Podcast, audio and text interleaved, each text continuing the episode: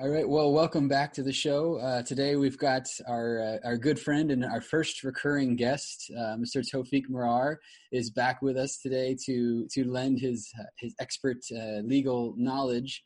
Um, so uh, we're basically doing kind of a follow up here to my my last video where I discussed the uh, recently leaked George Floyd body cam footage from the arrest and the moments leading up to his death. And so I mostly brought you on here today to kind of get your thoughts uh, on the situation and, and, what the body cam uh, changes, if anything. Um, uh, my my understanding of the situation is that Derek Chauvin is being charged with second degree felony murder, and from what I saw on the camera, uh, nothing really changes changes that to me. What was your thoughts on the? Well, you know, we, we, we, we saw the body camera. We saw um, we saw the police approach George Floyd in his vehicle, him plead that you know he doesn't want to be arrested.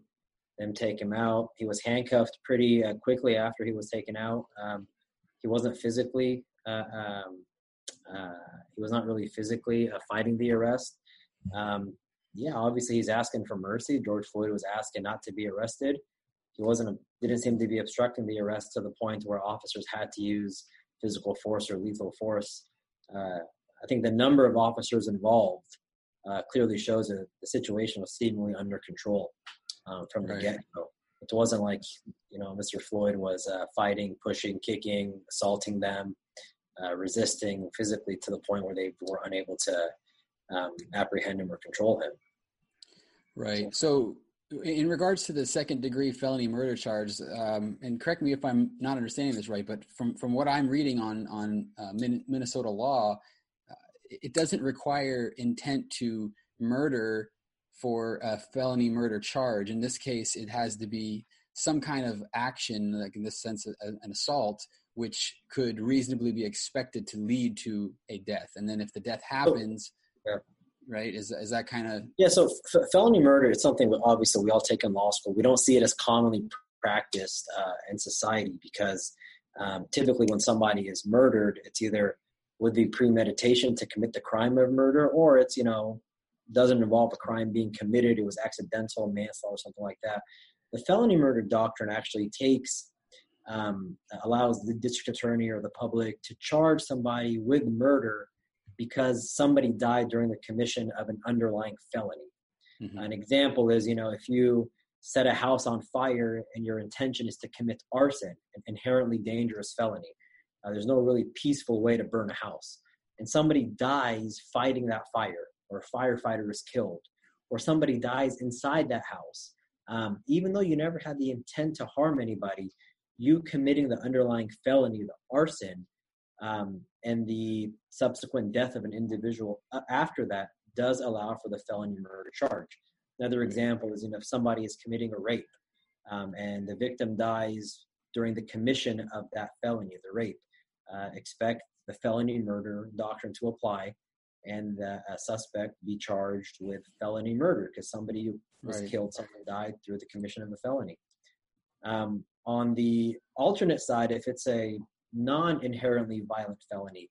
If I'm breaking into somebody's garage when nobody's home, or I'm you know shoplifting uh, you know an expensive product and somebody dies during that event, I'm not committing an inherently dangerous felony by shoplifting or maybe breaking in through a window when nobody's home.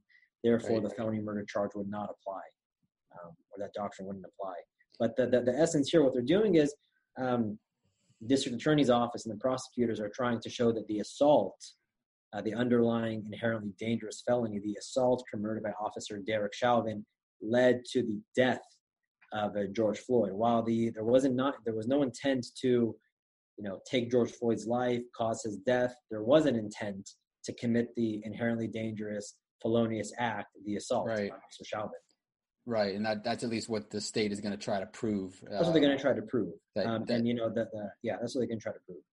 So, would you say that based on uh, my assessment of the situation in my last video, that I was um, uh, reaching in any way? Because my my position is that I don't think that um, Derek Chauvin is being overcharged, and I don't think that the body cam footage does anything to change that. Because, as you said, the the moment of him being detained and then the eight eight minutes and 46 seconds later, uh, he he he had plenty of time to yeah. assess what he was doing and weigh the the gravity. I mean the um, you know the autopsy report saying that uh, his his back was was broken is it, you know one of the one of the reports is that he died of asphyxiation yeah. the other one being that he died of the massive pressure to the back either way it's Chauvin's actions that lead to his death I, I, I think I think what we have to look at um, is whether Officer Chauvin was committing whether he's guilty of that felony.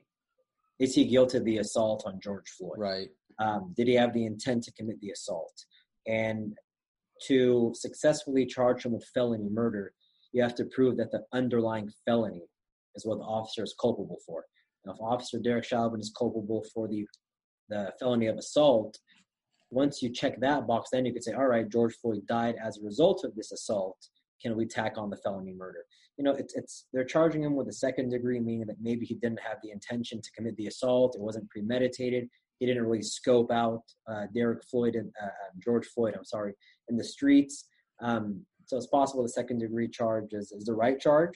People are saying it's you know it's an overcharge because he never had the intent to kill the person, uh, to kill uh, George Floyd. People are saying it's an undercharge actually. Uh, right. they, they, should have won first degree um, because he was acting so reckless and so uh, with such a depraved mentality. Um, you know, we'll, we'll, see if the charges pan out. We'll see how the jury responds to it. Expect Derek Officer Chauvin to really fight this and expect the prosecution to really prosecute it vigorously. Right.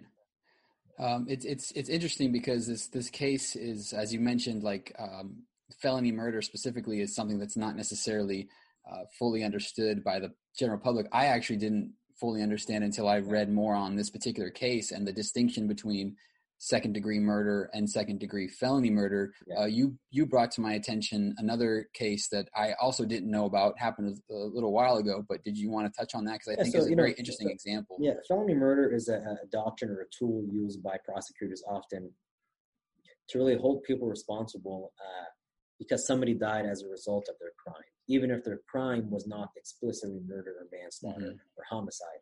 There's a case in Florida where we had a, a, a, a, robbery, a home invasion, I believe it was. They broke into a house. Uh, three individuals did. During the burglary into the house, the homeowner actually, you know, Florida is a stand your ground. You can protect your home. The homeowner opened fire and uh, ended up killing one of the intruders. Um, uh, what the prosecutor did at that time was he said, "Hey, this was uh, burglary into a house. It's inherently dangerous. They were armed, I believe it was. And uh, they held the other intruder responsible for the death of their co conspirator. Because right. had it not been for them committing that felony, the third gentleman would not have died. Um, yeah. Very unique doctrine, very unique right. application of this. People thinking that's really reaching, but the way the laws are written in many states throughout the country, they do allow for the prosecution, the application of these laws. Because if you look at what's the black and white of the law, a felony was committed without question of the home invasion and the break and entering of the home, the burglary, no question about that. Uh, somebody died as a result of that. Uh, and I guess you got to connect the two. Was that death, had it not been for that burglary, would that death have not occurred? Mm-hmm. The court ended up sentencing uh, um, uh, one of them to a significant time of 10 years in jail, I believe. Right. Uh, one of the other intruders uh, for something that they arguably didn't actively do. They did right. not pull the trigger. They did not shoot their co-conspirator. But had it not been for their underlying felony, that inherently dangerous felony of the burglary right to the house, uh, um, their co their, their their third person would not have been killed. So uh, looking into this, you you'll see that felony murder is commonly used um, right. when this fact pattern arises. Right. And, and I, I, the situation in uh, George Floyd's case is an example of that.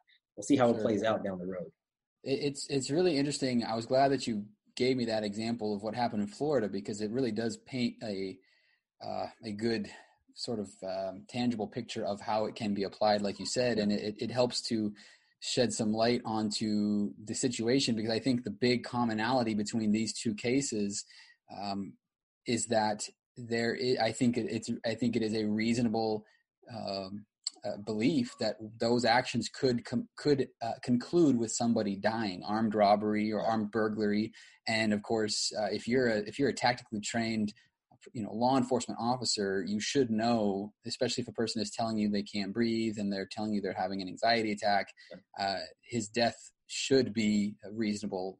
Um, assumption to make. If you if you if not, then maybe you're not a very well trained officer. I, I, you know, our our experiences, we've rarely seen it charged against law enforcement. Uh, either it's clear cut and dry, they had the intention to kill somebody, or they did not have the intention to kill somebody. Um, right.